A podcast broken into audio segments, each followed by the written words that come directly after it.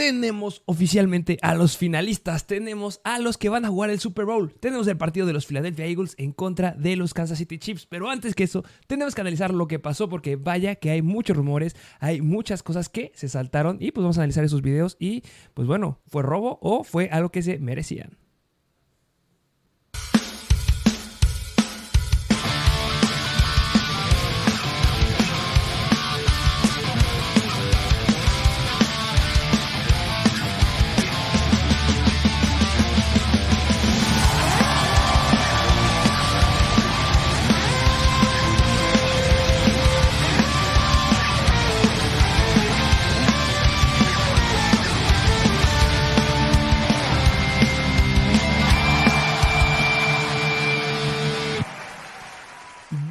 Bienvenidos a un nuevo episodio de Mr. Fantasy Football. Así es, y. Híjole, eh, híjole, va a ser un episodio bastante controversial, bastante interesante, porque, híjole, los partidos del día domingo fueron. La verdad, no sé cómo describirlos. Fueron interesantes. Hubo, desde que se empezó, a, bueno, desde que empezó el primer partido, el de los Philadelphia Eagles en contra de justamente los San Francisco 49ers, hubo cosas que pasaron antes del partido, durante el partido, el primer touchdown. Ya estaremos hablando de eso, estaremos analizando las jugadas. Predicciones, eh, pues la tiramos a la mitad. Bueno, tú no la tenías a ninguno. Te quedaste bastante cortito. Tú esperabas que llegaran justamente los, eh, los Cincinnati Bengals y los 49ers y te quedaron mal.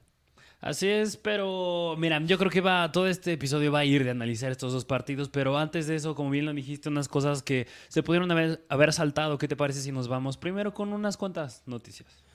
Vámonos de volada a las noticias que tuvimos en esta semanita y pues bueno, de las primeras que vale la pena arrancar y esta te la voy a dejar a ti. ¿Qué me puedes decir de esta noticia que salió justamente el día domingo? Híjole, mira, de Stetson Bennett que lo agarraron un poquito con su, bueno, más bien este un poquito fuera de ritmo, es decir, con sustancias que no son aptas para el cuerpo humano, pero pues pues mira, son errores. Stetson Bennett, un jugador que ganó el campeonato nacional hace unos unas semanas, unos meses, la verdad, pues es entendible como nos llegaron a poner allí, allí en Instagram, mucha gente comete errores. Stetson Bennett, un jugador que también proyecta, algunos lo ponen como pick de tercera ronda, otros ni siquiera lo llegan a meter en el draft por la edad que tiene y porque hay otros corebacks que están ya en la NFL como tal. Es el caso de Justin Herbert y Lamar Jackson, que son más chicos que él y están logrando más cosas en la NFL. Así que un error para Stetson Bennett, pero pues, ¿qué te digo? Sigue siendo un buen jugador, un buen coreback para el próximo draft. Y que no es que él haya estado haciendo algo malo, justamente nos ponían ahí, es que, que a poco es ilegal estar intoxicado yendo en la calle. O sea, yo lo que entiendo por intoxicado es que solamente estaba tomado. Y lo que dicen las noticias o lo que decía la policía de Dallas, porque fue justamente en Dallas, es que había gente, o había unos chavos que estaban ahí tocando puertas de muchas casas. Muchos vecinos empezaron a quejar, llegaron los policías encontraron un grupo de gente, entre ellos estaba Stetson Bennett, y pues así agarraron parejo y se lo llevaron. Y pues bueno, qué mal, eh, justamente proyectan para la tercera ronda, justo como tú lo decías, pero pues muchos tienen poca reserva. Vamos a la siguiente noticia que tenemos. Esta es fuerte. Big Fangio, el estratega vaya que es bastante bueno siendo este, un coordinador defensivo, llega justamente a los Miami Dolphins y se convierte en el coordinador defensivo mejor pagado de toda la NFL. Eso, eso me gusta, me gusta que llegue a un equipo donde podría darle un buen potencial, se podría poner las cosas interesantes ahí en la defensiva de los eh, Miami Dolphins. Eh, ¿Cómo ves esta noticia? Sí, que no habían hecho las cosas mal estos Dolphins con del lado defensivo, teniendo a Javin Howard, teniendo a novatos tales como, si no mal recuerdo, se llama Jordan Phillips, así que pues va a ser un va a ser interesante, como tú dijiste, a ver qué hace aquí. Un nuevo un equipo que viene venía bien de Miami, si hubieran tenido a Tua en estos playoffs, a lo mejor hubieran llegado más lejos, a lo mejor ni siquiera hubiéramos visto a Kansas City en estos playoffs todavía, pero pues quién sabe, una renovación porque estos Miami Dolphins, bueno, temporada por, por tras temporada, no semana tras semana, pues llegan a tener un poquito de problemas en, el lado defensivo. Justamente, eh, nada más eh, recapitulando, también hay otra noticia de lo que me acabas de mencionar justamente del buen Tuatago Bailongo. Eh, sigue en protocolo de conmoción. Qué malo, sigue en protocolo de conmoción, todavía no lo alcanza a liberar. Es, bueno, no es, no es que sea malo, o sea, es malo porque no puede seguirse desarrollando dentro del campo, ya lleva un rato estando fuera, pero es muy bueno porque se están preocupando por su salud cosa que no hacen muchos head coaches y no hacen muchos jugadores. Vaya que aprendieron de las consecuencias que tuvo el head coach ahí, este, de haberlo metido durante la temporada y que tuviera las tres conmociones el buen Totago Bailoa. Que bueno, esperemos que se recupere y pues de ahí en fuera eh, se viene bastante interesante la próxima temporada para los Miami Dolphins. Em, otra noticia, o, más que noticia, este es un rumor que vaya que es el que estamos, hemos estado hablando bastante a lo largo de las semanas. Eh, los New York Jets siguen buscando coreback y vaya que los rumores están fuertes que podría ser uno de ellos Derek Carr, el otro podría ser Aaron Rodgers o el otro podría ser Jimmy G. Sí, así es que igual el caso de Aaron Rodgers ya lo hemos tocado bastante, tanto en TikTok como en Instagram, incluso aquí en YouTube o las plataformas de streaming, que nos, de podcast que nos pueden estar escuchando. Pero pues ver a Derek Carr o Jimmy Garoppolo, yo creo que es un poquito más improbable, dado que el nuevo head coach, pues es un hombre que ya trabajó con Aaron, bueno, más bien el coordinador ofensivo, es un hombre que ya trabajó con Aaron Rodgers. Así que yo le veo complicada que sea Derek Carr o Jimmy G. Yo veo más probable un Derek Carr, pero de todas maneras.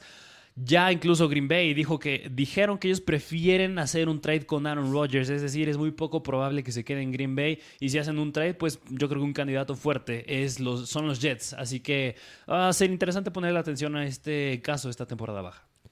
Es que justamente lo acabas de decir, lo que pasa justamente ahí en los Packers, ya lo habíamos mencionado en el episodio pasado, pero Aaron Rodgers firma un contrato en el 2012 o una renovación de contrato por tres años. Esa renovación de contrato tenía una cláusula que Aaron Rodgers había pedido, que era que la próxima temporada, es decir, esta del 2023, yo elijo si me quedo o yo elijo si me voy.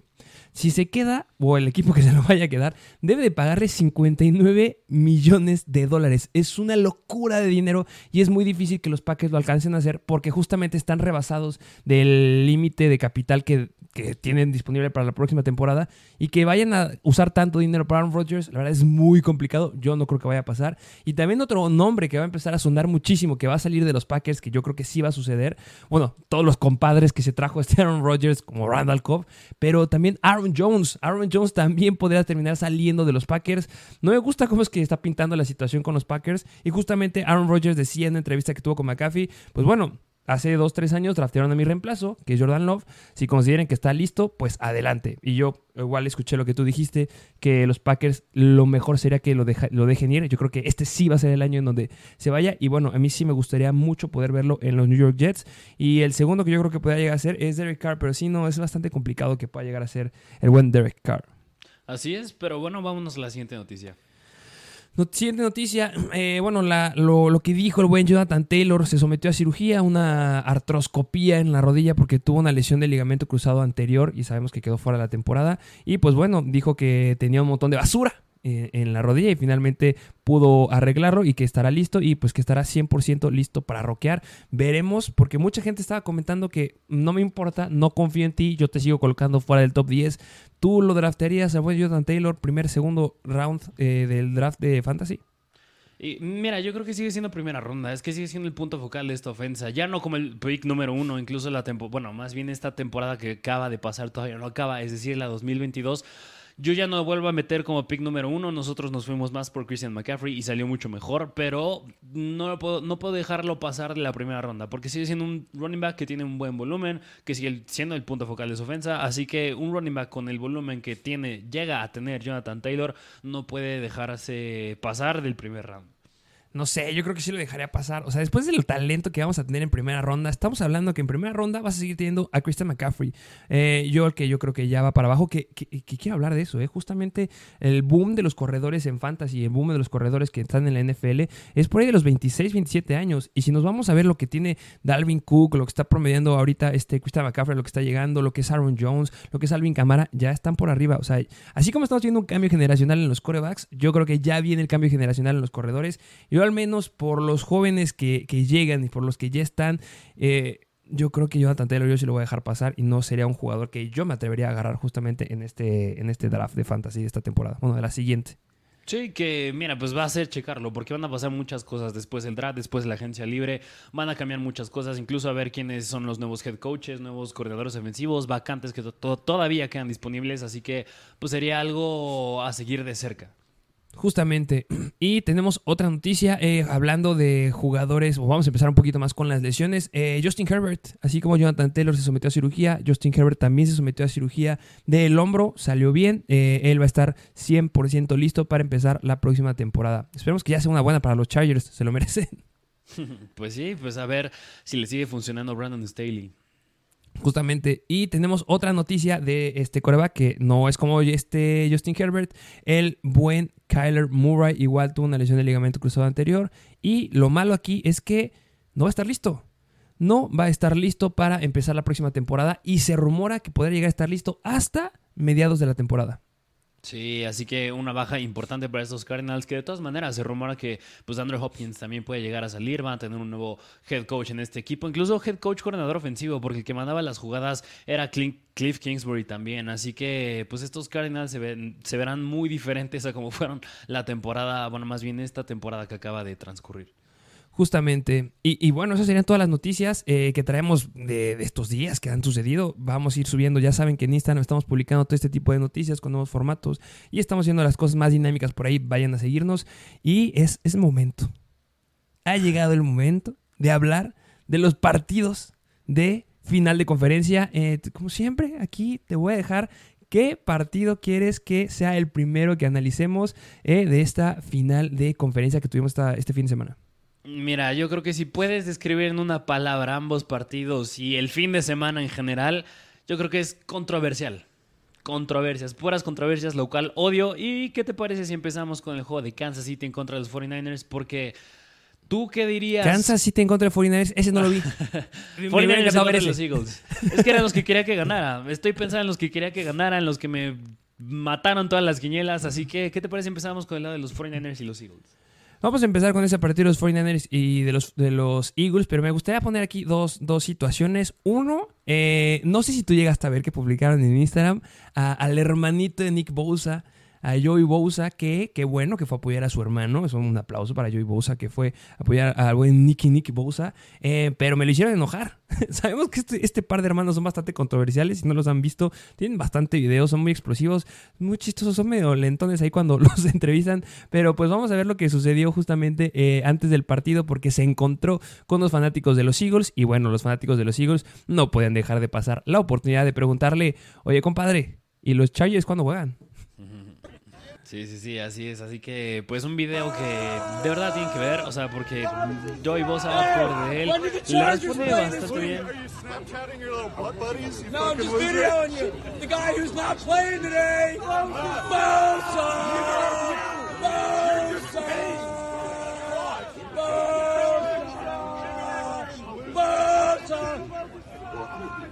Those fines, Bosa?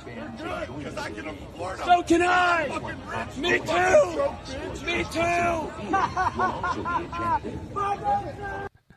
¿Qué me puedes decir de este buen eh, Bosa? Eh, mal, ¿eh? Mal. Perdiendo los cabales.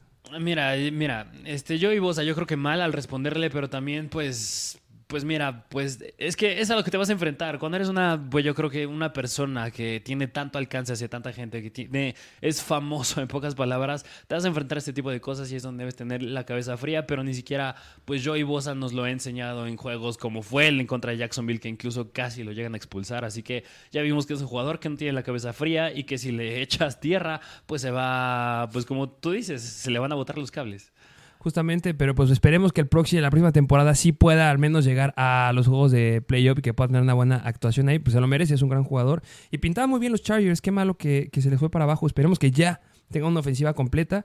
Eh, y bueno, este, fuera del lado de, los famosos y de los hermanos famosos, eh, subimos ahí un TikTok, una, la maldición, que llaman por ahí, la maldición de Rocky, no sé si la habías escuchado. Eh, vamos a ver lo que es la maldición de Rocky y bueno, pues lo que les publicamos por ahí. Ves vandalizando la estatua de Rocky. Nadie les advirtió de la maldición de Rocky.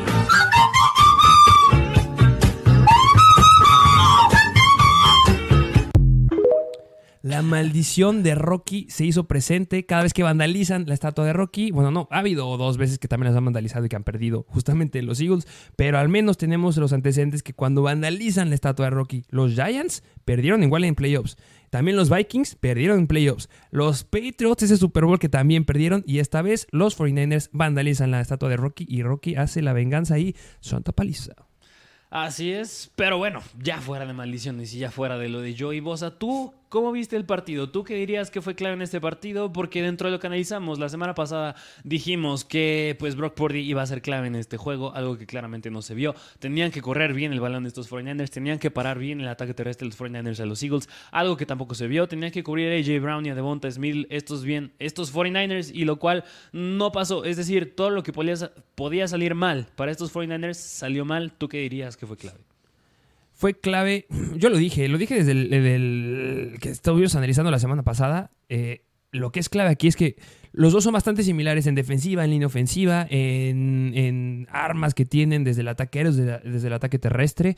Pero donde está la gran diferencia es el coreback. Y al final de cuentas, el coreback va a ser sumamente importante porque es el que va a cargar al equipo. A final de cuentas, hemos visto que eh, en los dos partidos que tuvimos, los corebacks fueron claves. Tuvieron situaciones que fueron claves y de ellos dependía mucho si levantaban al equipo o no levantaban al equipo. Vimos del lado de Jalen Hurts, que es el, el coreback más joven que va a llegar al Super Bowl de la historia, que es felicidades, eso es muy, muy bueno. Pero del lado de Brock Purdy, no tenía unos buenos antecedentes. Ya les había dicho, había ganado, tenía una racha ganadora, pero era contra malas defensivas. Miami, Tampa Bay, Seattle dos veces. O sea, eran malas defensivas en contra de coreback. Los Dallas Cowboys fue la primera vez que le hicieron ver su suerte. Y esta era una gran defensiva que también le iba a hacer ver su, suerte. Y pues bueno, se lastima eh, este Brock Purdy. Tiene una lesión justamente en el codo que le estamos viendo aquí. Y eso lo deja fuera. Pero es algo que estábamos hablando todos. Yo creo que todo el mundo estuvo hablándolo en sus chats y por todos lados. Tú y yo lo estuvimos discutiendo. De verdad es una lesión que es lo suficientemente grave para dejarte fuera de un partido de campeonato que te puede llevar al Super Bowl. O sea, no estamos hablando de un juego de wild card. Estamos hablando ya de la final de conferencia. En la final ya de, del preámbulo, de la puerta para que llegues al Super Bowl, que es lo que más quieres. Ibas a hacer historia, compadre. Y se apachurró y no quiso jugar. Ojo, no estoy diciendo que la lesión que tuvo haya sido fingida. No, obviamente hubo una lesión. Claro que le dolía para lanzar. Él decía que no podía lanzar, pero brother, Patrick Mahomes. Yo recuerdo que hace dos temporadas tuvo una lesión en el coxis y se aventó todo el juego que quedaba. Tuvo la lesión de cadera y después estuvo fuera todo un rato. ¿Quién más? Otra vez Patrick Mahomes esta semana. Tuvo la lesión del esguince de tobillo alto y se aventó todo el partido. Todo el partido estuvo cojeando. Me podrás decir, es que sabes que el codo y el, y, el tobillo no son iguales, o sea, son igual de importantes. El riesgo que tenía este Patrick Mahomes de un mal golpe que le dieran, quedaba fuera. Y Brock Purdy se apachurró, no había ni motivación, estaba apachurrado y solamente salía a la banca sonriendo. Eso es todo lo que hacía Brock Purdy. No estás jugando, apoya. Y por el otro lado tienes a un Jimmy G que no me estaba riéndose por todos lados. No había un apoyo de un coreback ahí. Sí, justamente. Y yo creo que si puedes resumir esta victoria de los Eagles, ¿en qué tanto porcentaje influyó esta baja del coreback del lado de los 49ers? Yo creo que sí fue un 70-60%. Es decir, el otro 40-30% ya tuvo que ver lo bien que jugó esta ofensa por parte de los Eagles. Porque como tú bien lo dijiste, yo creo que no puedes culpar al 100% a Josh Johnson. Es decir, Josh Johnson ya es un veterano, ya ha jugado en la XFL, ya ha jugado en varios equipos en la NFL y lo metes como primera vez como coreback en contra de los Eagles en una final de la Conferencia Nacional. Era mucha responsabilidad, a pesar de que yo la verdad sí me enojé ver en ver cómo estaba jugando Josh Johnson, pues no lo puedes culpar del todo. Es un jugador que pues también tenía todos los nervios encima, tenía toda la responsabilidad encima, pero como tú bien dices, Brock Purdy, si no me recuerdo, llega a ver que va a tener unas seis semanas de recuperación para que ya vuelva a lanzar otra vez el balón, pero sin duda alguna tuvieron que haberla arriesgado, tuvo que haberse la jugado más y yo creo que ahí a lo mejor ya está no sé si culpar un poquito a Gal Shanahan. Es decir, ¿cómo piensas anotar, mandando pura carrera, estando tres touchdowns abajo. Es, o sea, a pesar de que tienes a Divo Samuel y tienes a Christian McCaffrey, que qué malo que no jugó el Aya Mitchell, hubiera sido fundamental y pieza clave, pues no puedes anotar, no, no puedes, no hay manera que retomes un déficit de tres touchdowns, nada más con el ataque terrestre en contra de los Eagles, que yo creo que si me preguntas también qué influyó mucho para que estos Eagles ganaran el partido, se resume en un jugador y es Hassan Reddick.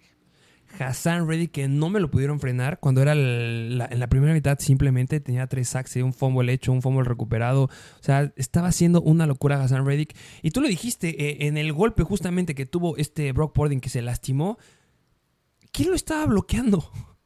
El Tyren de segundo equipo. O sea, tienes a Hassan Reddick, que es uno de los mejores lineros que tiene Filadelfia, y le pones a bloquear el segundo Tyren.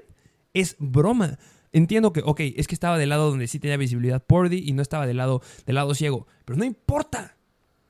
Por eso se lastimó y por eso tuvo, este, bueno, esa situación que acabas de decir. ¿Y, qué me dices? Tú me llegas a decir, pues mira, Entiendo la parte de, de, Shanahan de haber dicho, ¿sabes qué? No me voy a arriesgar, vámonos corriendo, confío en Christian McCaffrey que se está aventando el equipo en la espalda sin lugar a dudas. Y se lo aventó tanto en la espalda que terminó siendo el coreback. Pero es que imagínate que se lastimaba 100% Brock Purdy que ya no lanzara. Y iba a estar Christian McCaffrey de coreback. Estábamos haciendo apuestas. Yo creo que va a ser Divo Samuel. Yo creo que va a ser Christian McCaffrey. Y tuvo una jugada de Christian McCaffrey en la que fue coreback. Sí, justamente.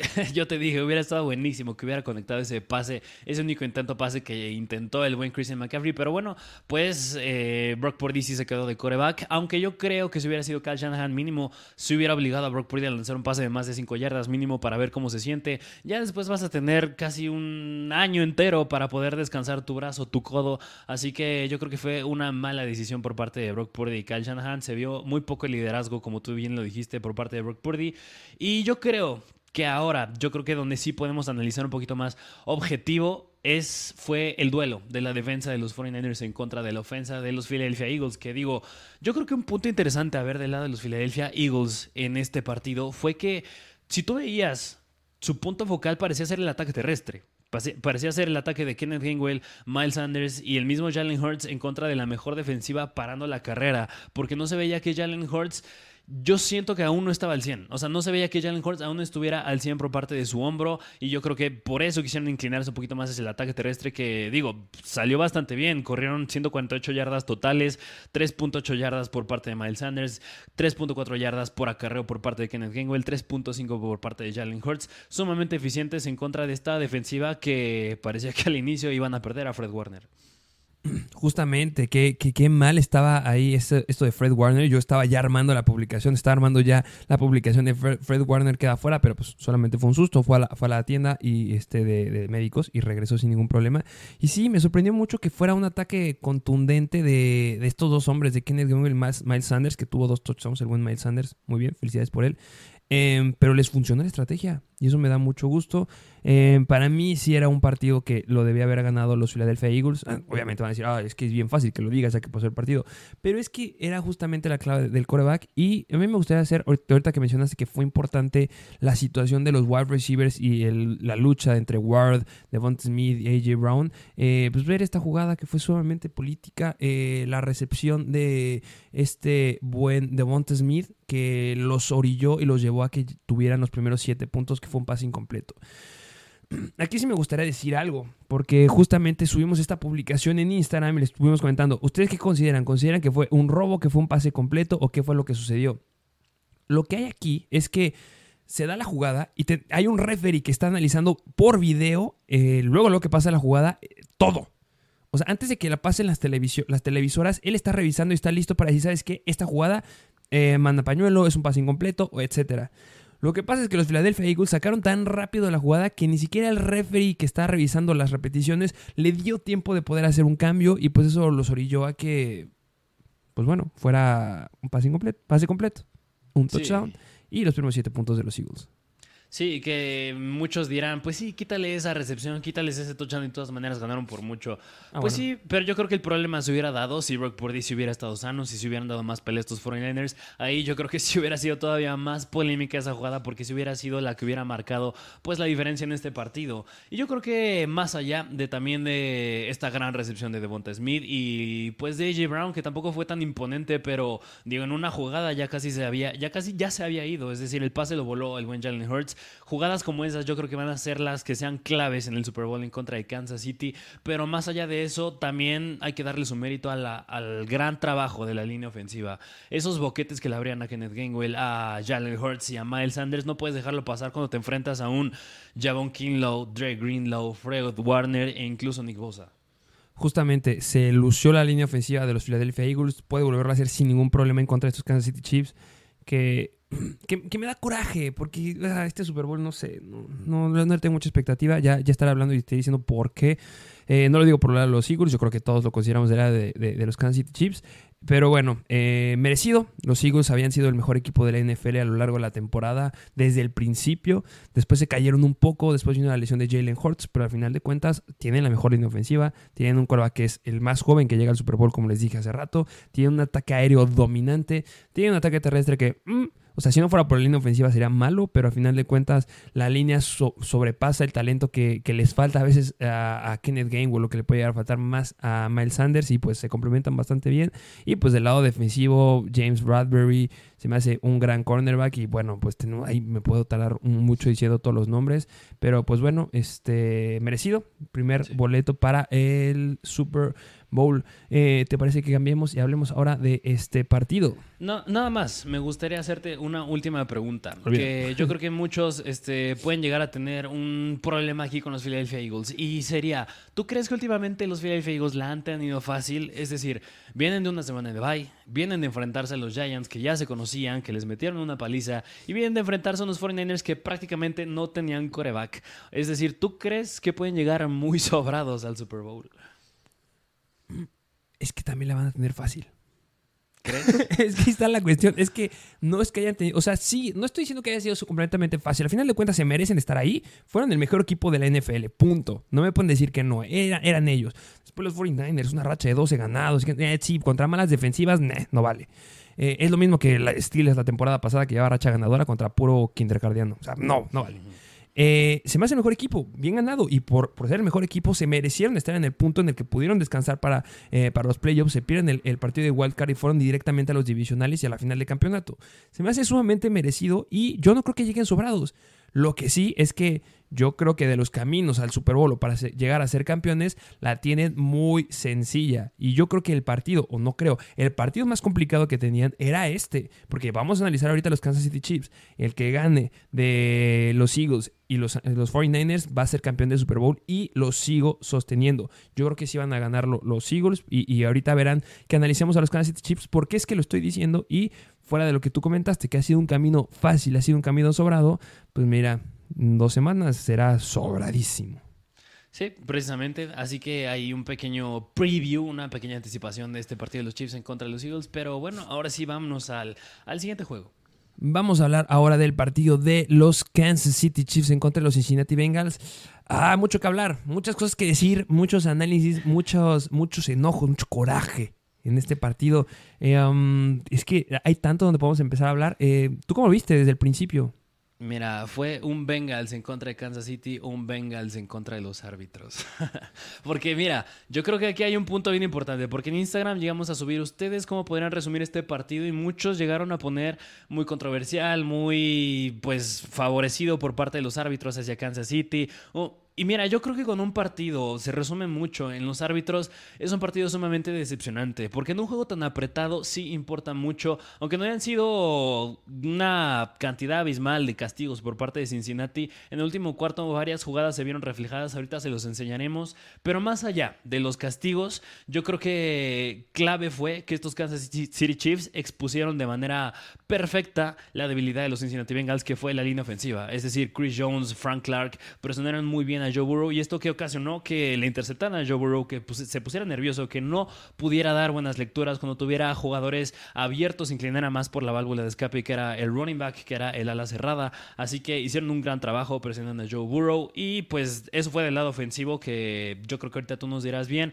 Del otro lado, ¿qué tal se vieron las cosas? Pues mira, tú lo acabas de decir perfecto. Del lado ofensivo justamente que traían los Cincinnati Bengals, lo habíamos dicho claro y yo creo que, eh, no creo, o sea, igual que todos lo empezamos a leer y lo hicieron este Sactelo, lo, lo hizo todo el staff de cocheo de los Bengals. A los Chiefs tienes que ganarles por tierra. Al final de cuentas es lo que es su debilidad y, y, y, y y es que me enoja porque al final de cuentas era el enfoque ir por el ataque terrestre porque ya nos habías demostrado la semana pasada que tu línea ofensiva le podría hacer eh, este, un doble bloqueo a los jugadores que eran relevantes de la defensiva, Chris Jones, y podías correr y que podías generar jugadas y que podías darle el espacio y que podías darle tiempo a Joe Burrow. Ahí estaba. Y por el otro lado, se le lastima este Legerius Sneed eh, eh, a Kansas City en, la- en el prim- primer drive, segundo drive, y tenías otro boquete que no era su mejor cornerback, pero es su segundo mejor cornerback de los Kansas City Chiefs. Entonces tenías boquetes por los dos lados que te podías haber aprovechado. Si fueron por el ataque terrestre, eh, más que nada, tuvo obviamente jugadas grandes. Bueno, se les lastima a Tyler Boyd, que eso no estuvo tan padre, pero también tuvo ciertas escapadas. El touchdown que tuvo T. Higgins, las jugadas grandes que llegó a tener este Jamar Chase, se me hicieron relevantes. Y como conforme fue avanzando el partido, vimos cómo ya se empezaban a arriesgar un poquito más eh, los Cincinnati Bengals a ir más profundo. Yo creo que ahí les faltó. Yo creo que se confiaron y dijeron, "Eh, Kansas City hay que ganarles por tierra, pero no aprovecharon las bajas que empezaron a tener justamente los Kansas City Chiefs. Que ojo, eh, ahorita diré un dato bastante interesante de Kansas City, porque Kansas City lo sostuvieron los novatos. O sea, si ahorita analizamos cuáles son los jugadores que estuvieron cargando a Kansas City, fueron 100% los novatos. Es más, vamos a verlo desde este momento. Hay una publica- publicación que hace este reportero que se llama Phil Yates. Y justo lo pone, impactante lo que hace la clase de- del draft de Kansas City Chiefs. Primer pick, el cornerback, Trent McDuffie, seis tacleadas y dos pases defendidos. El defensive end, George eh, un sack. Luego Sky Moore, el wide receiver, tres recepciones y el regreso de patada clave que tuvieron que los llegó a poner cerca y de, de, bueno, de la situación que hubo después del gol de campo para terminar el partido. Brian Cook, safety, cuatro tacleadas. Cornerback, Joshua Williams, una intercepción. Otro cornerback, Jalen Watson, una intercepción. Y después el gran Isaiah Pacheco, pick de séptimo round. 85 yardas totales y que no me lo tumbaban para nada. Fueron clave los novatos. No puede ser Cincinnati. Es que no puede ser que los novatos hayan levantado y te hayan ganado. Es que fuera de esto, solamente era Kelsey y era Patrick Mahomes. De ahí en fuera, fueron todos los novatos. Es que no es que no lo puedo creer, de verdad. Sí, aunque yo creo que todavía podrías meter ahí a Marques Valdés Scantling. Digo, Ah, bueno, sí. 116 yardas, un touchdown. También fue yo creo que fue pieza clave también el buen Marques Valdés Scantling. Pero como bien lo dices, más del lado ofensivo, yo creo que tanto Sky Moore como el buen Isaiah Pacheco fueron claves. Isaiah Pacheco, cada vez que le daban el balón, la verdad a mí me daba miedo verlo porque se veía sumamente ágil, se veía sumamente elusivo. Yo creo que es un running back a ponerle mucha atención para siguientes temporadas también en términos de fantasy. Pero como bien lo dijiste, yo creo que de este lado de los Kansas City Chiefs fue que les ganaron estos duelos unos contra uno. Tanto Marcus Valdez Scantling como Travis Kelsey hicieron muy mala cobertura este perímetro de los Cincinnati Bengals. Y aún más, pues parecía que ni siquiera a Mahomes le afectaba la lesión del tobillo, que era uno de los puntos claves de este partido. Al final, en el tercer cuarto, cuarto, cuarto, sí se lo llegó a tocar, lo llegamos a ver coger un poquito, pero dijimos que si Mahomes lograba hacer su magia y lograba hacer que pasara por desapercibido su lesión del tobillo, iban a poder dar un buen duelo a estos Kansas City Chiefs y así fue. Es decir, lo presionaron unas 6-7 veces a Patrick Mahomes y nada más cayeron unas cuantas sacks, a diferencia de Joe Burrow, que lo presionaron casi la misma cantidad de veces y él tuvo 5 sacks. Y fue por en medio, como tú le dices, Chris Jones, donde estaba la debilidad de estos Cincinnati Bengals. Pero pues sí, como tú bien lo dijiste, yo creo que estos Kansas City Chiefs se resumió en Travis Kelsey, Marquez Valdez Scantling y Patrick Mahomes, siendo uno de sus pilares. Y los novatos. Y- Pacheco. Isaiah Pacheco y los otros novatos, porque la defensiva fueron los novatos. Y me gustaría recapitular también que Travis Kelsey no estaba al 100%. Travis Kelsey estaba en duda. Bueno, salió la noticia que iba a ser una decisión de último minuto. No la publicamos porque sabíamos que Travis Kelsey iba a jugar. No se podía perder este partido. Pero no, no lo vimos. Estaban jugando al tocho con Travis Kelsey. Las primeras jugadas, las primeras recepciones que tuvo Travis Kelsey era un stop o era un, gancho y quería picharla para que pudiera correr el otro jugador y que no se arriesgase Travis Kelsey. Y eso fue como en dos situaciones. Una sí logró soltar el balón y la otra fue como que, ay, lo aviento, pero mejor no. O sea, Travis Kelsey no estaba al 100% y al final, pues era, había que usarlo a él porque no tenías ni a Juju y no tenías ni a McCall Hartman. Tenías solamente a Marqués Valdés Scantling que, gracias a Dios, tuvo un buen partido. Yo creo que de los mejores partidos que ha tenido porque no habíamos visto a Marqués Valdés Scantling desde los Packers que jugara bien. Entonces, bien por Marqués Valdés Scantling, pero también se, ¿Quién se lastimó? Kadarius Tony, como siempre. Kadarius Tony y su hamstring de siempre. O sea, es que no tenía nadie. Y de verdad es que me impresiona que unos Kansas City Chiefs. Sabemos que es Patrick Mahomes y Tra- Travis Kelsey, pero para mí son ellos dos. De ahí en fuera fueron puros novatos. Marqués Valdez Scantling, pero ese hombre no va a hacer nada en el Super Bowl. Pero solamente ellos les bastó para ganarle una ofensiva de Cincinnati. Y tienes a un Joe Burrow, tienes a Joe Mixon, tienes a un Samaje Perrin que viene jugando bastante bien una línea bastante cara y que había renovado para esta temporada. También tienes por el aire a Jamar Chase, tienes a Tyler Boyd cuando se lastimó, tienes a T. Higgins, o sea, esos nombres, a, a, a Hurts, o sea, ¿cómo? Sí. ¿Cómo fregados los detuvieron? De la defensiva tenían bajas, todos eran novatos. No puedo creerlo. Sí, justamente. Yo creo que estos Bengals tuvieron varias oportunidades. Joe Burrow tuvo varias oportunidades. Y yo creo que si le, me dijeras un argumento, algo que fue clave, es que fue la presión. O sea, tú viste en varias jugadas, tenía a Jamar libre, tenía a T. Libre. Y que optaba lanzarlas a Magic P. Ryan, lanzarle a Joe Mixon. Y pues eso también provocaron, provocó intercepciones, provocaron sacks, provocaron que Burrow se pusiera nervioso. Porque si tú ves los demás números, yardas por pase fueron bastante similares, Mahomes y Burrow. Cantidad de conversiones de tercer down, que es muy importante. Yo creo que esta estadística, Kansas City 7 de 14, Cincinnati 6 de 14. O sea, no dijeras que un equipo fue más efectivo que el otro en tercer downs. Ahí estuvieron muy parejos. Yo creo que un, un punto clave fue la presión de Joe Burrow y el otro, yo creo que sí podría decir que fueron los castigos. Nueve castigos para 71 yardas por parte de Cincinnati y cuatro de Kansas City. Que del otro lado, en el otro juego de los 49ers en contra de los Eagles, fueron 11 castigos por parte de los 49ers también. O sea, más de, ¿qué te gusta? Más de cinco castigos yo creo que ya es un equipo sumamente indisciplinado. Pero no sé si pudieras decir lo mismo en este juego de los Bengals en contra de los Chiefs. Pues mira, yo creo que ya vamos a, hablar del elefante que está en el cuarto. ¿Te parece que hablemos ya de justamente el robo que todos están diciendo? Em, la jugada histórica todavía no le pone nombre, pero bueno, no sé si ya tú, tú aquí aventaste un nombre, no sé si lo viste que ya le están apodando así a esa jugada. El mítico quinto down de los Kansas City Chiefs. Yo, le pondría quinto down, yo le pondría quinto down. el famoso quinto down, ¿te parece? ¿Quieres analizarlo? ¿O, cómo le hacemos con esta jugada? Que, híjole, es que Mira, si quieres, vamos, vamos a poner aquí el video porque yo creo que nadie se lo perdió, pero vamos a verlo nuevamente porque la verdad, o sea, tú veías eh, la transmisión por parte de Estados Unidos y ni siquiera ni Tony Romo ni los comentaristas sabían bien qué estaba sucediendo en esta jugada, porque anteriormente la jugada que se ve aquí luego, luego, pues fue acabando un pase incompleto a Jerry McKinnon. Pero aquí lo chistoso es que ahí el reloj se tiene que detener. Es decir, se detiene 29 segundos y de la nada empieza a correr. Ahí el reloj, 10 minutos, 29 segundos, empieza a correr otra vez. A, mí sí me gustaría aquí hacer algo, que ahí es donde empieza la trampa. A mí es el momento clave. Porque es un pase incompleto y no es que corra nada más porque sí. El árbitro de línea coloca, vuelve a recolocar el balón. O sea, define que, es que el balón está media yarda atrás, paro el tiempo acerco, recoloco el balón y se acerca el, juez oficial y dice, ¿sabes qué?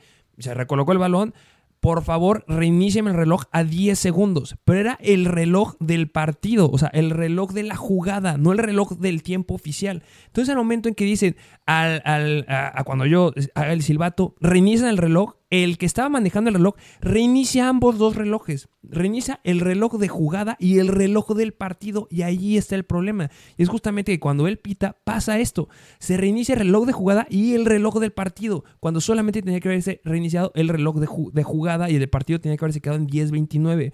Después en este momento el, el referee que está en la zona profunda de, de Cincinnati es el único que se da de todos es el único que se da cuenta y sale corriendo y sale. ¿Saben qué? Está empezando el... Ya empezó la jugada, no va a meter porque me van a matar aquí. Y dejan correr la jugada y pues pasa esto. Una jugada en la que sin ningún problema frenan a los Kansas City Chiefs y era el momento ideal para que los Bengals recapitularan y pudieran irse con todos.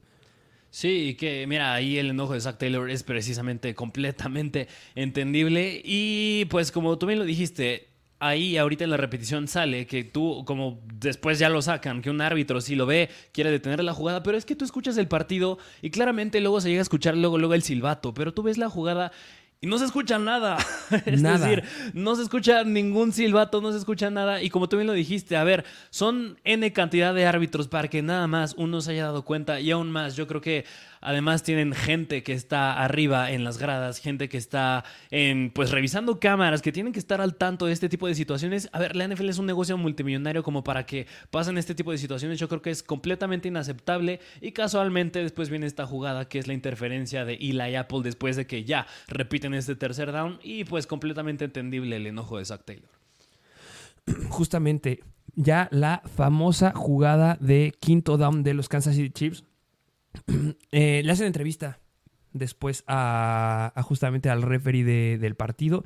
Oye, compadre, ¿qué pasó? ¿Qué pasó, papi? ¿Cómo que, hiciste algo así? O sea, ¿Es en serio? Le preguntan. Es, o sea, ¿sí está bien que hagas esto? Y explica justamente lo que les acabo de decir. Si es que movemos el balón, reinician el tiempo, reinician el tiempo de jugada, reinician el tiempo del partido y solamente un oficial se da cuenta y debíamos de volverla a empezar. Lo que dicen los lineamientos es que si un árbitro se da cuenta y está a punto de pitarla, se debe de reiniciar la jugada.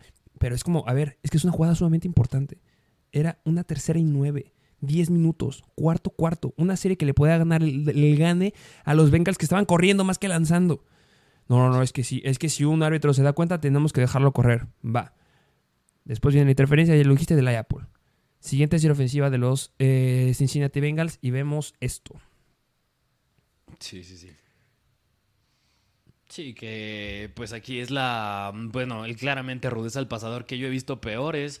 Este, y entre, o sea que en esta jugada yo creo que claramente puedes haber marcado rudeza al pasador considerando lo que llegamos a ver como en el partido de los Giants en contra de los Vikings, la rudeza al pasador para Kirk Cousins y pues otras jugadas más como las que se pueden llegar a ver aquí, que pues es la interferencia de pase de Eli Apple sobre Marcus Valles Scantling, que es bastante dudable, yo creo que esa sí fue muy cercana, pero pues digo, cuando lo rodean con esa mano, pues este, interferencia de pase y luego esta jugada que yo creo que es la siguiente controversial, que es la de intentional grounding.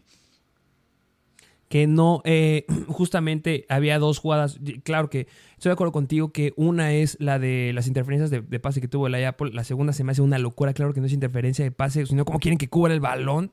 Yo jugué esa posición y es imposible si no haces eso y no era. Y justamente Tony Romo lo dice: es que esto no es, pero pues bueno, para mí no era, pero pues adelante. Y se da este, el intentional grounding, que. Mm, Aquí hay dos situaciones. Puedes verlo de las dos caras de la moneda y son el tipo de jugadas que son bastante importantes y tienes que ser muy, como cirujano para poder determinar si sí son o no son. La primera justificación que es el lado que está defendiendo Cincinnati. Ahí está Samaje Perrin. Samaje Perrin está justamente ahí en la jugada. Ahí está el número 34, 39 que es Samaje Perrin y a él le lanza el balón. Pero viene el otro punto que mencionan los referees cuando le hacen el cuestionamiento. Lo que pasa aquí es que Joe Burrow nunca sale de la bolsa de protección y se ve como cuando le van a hacer el sack lanza de forma intencionada el pase al suelo.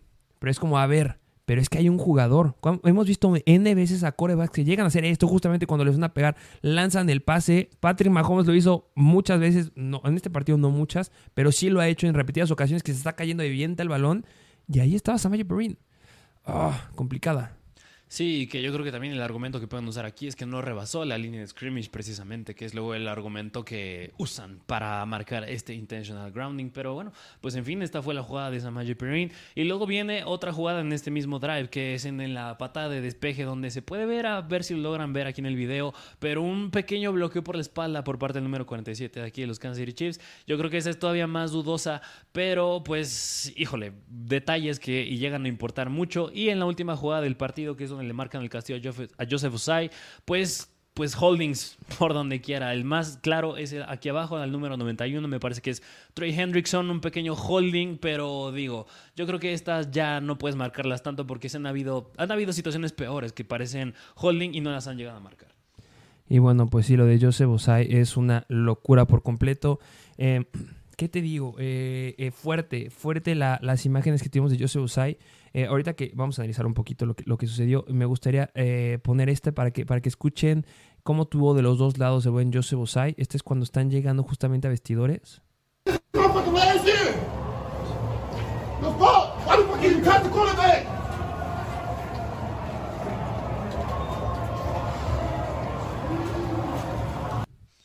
No sé, justamente están enojados ¿por qué coño tocaste al coreback? Que le entiendo, entiendo la frustración, entiendo el enojo.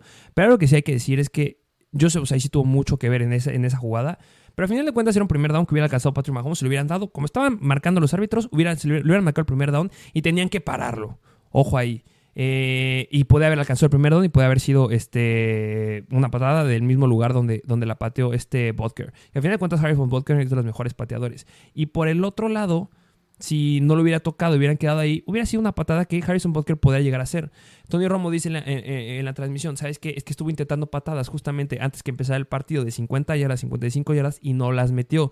Pero es una situación completamente diferente y no es como que sea un, pateador bastante novato, pues, tiene mucha experiencia y pudo haberlo metido también. Y por el otro lado, Cincinnati tuvo muchas oportunidades y no es que hayan perdido el partido por Joseph Osai.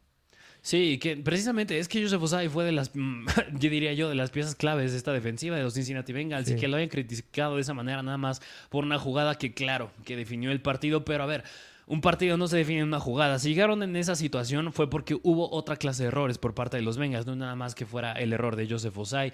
Y, pero bueno, pues le tocó llevarse estas críticas por parte de sus mismos jugadores. Y mira, nada más acabando un poquito el argumento de estos castigos y del árbitro de este partido. Bueno, antes de que vayas a hacer un argumento, okay. más ver eh, lo que dijo Joseph Osai al final del partido.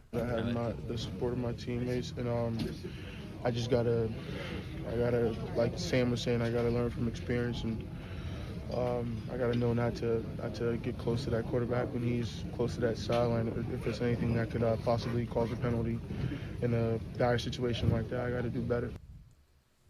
Se ve que sí le pegó, pero pues al final de cuentas lo que te hace grande es los errores. Aprendió de su error, tiene que aprender a que en estas situaciones que se ha cerrado el partido no tocar el quarterback.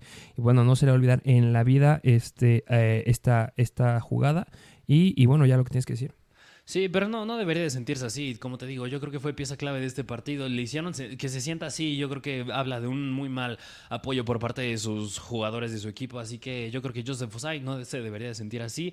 Y acabando el último argumento de los árbitros, como dato curioso, el árbitro ¿Qué va a hacer en el Super Bowl? Es Carl Cheffers. ¿Y Carl Cheffers dónde fue el árbitro? Pues en el último Super Bowl que llegaron los Kansas City Chiefs en contra de los Tampa Bay Buccaneers. Así que a los Kansas City Chiefs no les gusta mucho esta noticia. Y nada más como dato curioso, Ron Tolbert, si se preguntan cuál era su récord, bueno, más bien su experiencia como árbitro, él no tenía indicaciones de favorecer a Kansas City. ¿eh? Es más, él fue el árbitro en el último, bueno, en el partido de la temporada pasada, en la semana número 17, que los Bengals le ganaron a los Kansas City Chiefs, aquel juego abismal de Joe Burrow y, el buen Jamar Chase. Él fue el árbitro ahí, así que si pensaban que él tenía antecedentes de apoyar a los Kansas City Chiefs, no los tenía, así que todavía más dudoso es esta situación que pasó en este juego. No, no estoy diciendo, yo no estoy a favor de que sí haya sido un partido comprado. Yo creo que, o sea, aplicaron las reglas, pero fueron bastante rigurosos. O sea, y justamente lo ponían bastantes reporteros. Es un negocio multimillonario en donde no puedes tener este tipo de errores. O sea, ese, ese error de uh, y reinician el reloj y que el que maneja el reloj haya reiniciado los dos relojes en lugar del reloj de jugada nada más, se me hace un error que no puede ser y más en un partido de final de conferencia. No sé quién es el responsable, pero no creo que regrese a su trabajo el día de mañana. A final de cuentas, eh, bueno, pues lo gana eh, Kansas City. No puedo decir que lo gana bien. Yo creo que lo pierde eh, los Bengals. Era un partido que se pueden llevar. Y bueno, ya si me preguntas un pronóstico para la final en el Super Bowl en Arizona, yo creo que va a ser un partido sumamente dominado por Filadelfia. Más si Kansas City no logra estar completos. La lesión que tiene Mahomes tarda de dos a tres semanas en recuperarse, pero no sabemos qué tanto problema haya tenido justamente Mahomes o qué tanto se haya complicado la lesión por el partido de esta semana. Al final de cuentas, patrón, Mahomes no corrió mucho, pero corrió la última jugada, pero tuvo que correr. Si tuvo y reagravó la lesión, podría ser que no vuelva a estar al 100% listo y pues ya lo viste, Hassan Reddick no te va a perdonar. Entonces, Va a haber una situación donde va a ser muy buenos cornerbacks, así como los venga haciendo de Apple. Pues ya les dije, eh, del otro lado está Darius Slay, está James Radbury, del lado de los Philadelphia Eagles, de las mejores duplas que se me hacen ahorita de cornerbacks en la NFL. Y sin lugar a dudas, van a poder cubrir 100 ciento a Marqués Valdés Scantling. No, no va a poder, mm, ni Sky Moore ni Marqués Valdés van a estar disponibles. Va a ser un juego 100% de Travis Kelsey. Tendrá dos semanas para recuperarse. Va a estar al 100%. Y por el otro lado van a tener que frenarlos por el ataque terrestre. Y yo no veo muy, muy, este, muy sólidos por ahí a los Kansas City Chiefs. Y del lado defensivo, no veo de qué forma puedan llegar a frenarme ni a un Jalen Hurts, ni a un Miles Sanders, ni Kenneth Gainwell, ni Boston Scott, ni pues, Brown, ni Davonta Smith. Yo creo que va a ser un partido sumamente dominado por Filadelfia, pero pues ya lo analizaremos a profundidad en, el próximo episodio. Sí, que yo concuerdo contigo. Yo creo que este partido lo perdió Cincinnati. El otro partido, yo diría que también lo, perdió, San Francisco. Yo creo que hubiera sido otra historia si se hubiera estado usando Brock Purdy, pero esa es mi opinión. Y en el Super Bowl, pues un rayito de luz, yo creo que para estos Kansas City Chiefs es que tienen mejor cocheo. Es decir, no puedes negar la experiencia que tiene tanto Patrick Mahomes como Andy Reid ya en un juego de Super Bowl, pero como tú bien lo dices, en cuanto a talento y en cuanto a tener un equipo más completo, lo tienen los Philadelphia Eagles. Así que yo igual se lo doy más hacia los Eagles, pero si le das un rayito de luz a estos Chiefs, es el y pues que tienen a, diría yo, el mejor quarterback de la liga, Patrick Mahomes. Pues ya veremos qué sucede. Eh, muchas gracias por escucharnos. Vamos a seguir subiendo eh, mucho contenido. Vamos a empezar a cambiar aquí las cositas. Dejen en los comentarios si les quieren ver algo nuevo, si quieren algo que estuvimos que agreguemos, que estamos publicando en TikTok, en Instagram. Ya saben que estamos como Mr. Fantasy Football en todas las plataformas. Así es, y como bien lo dijiste, dejen su like, suscríbanse aquí a nuestro canal de YouTube, aquí en la plataforma que nos estén escuchando, igual en Instagram, arroba Mr. Fantasy Football, TikTok Mr. Fantasy Football, activen la campanita que les vamos a estar subiendo más videos, más videos cortos y pues como bien lo dijiste, déjanos su opinión y qué, qué contenido les gustaría seguir viendo. Muchas gracias por escucharnos y nos vemos.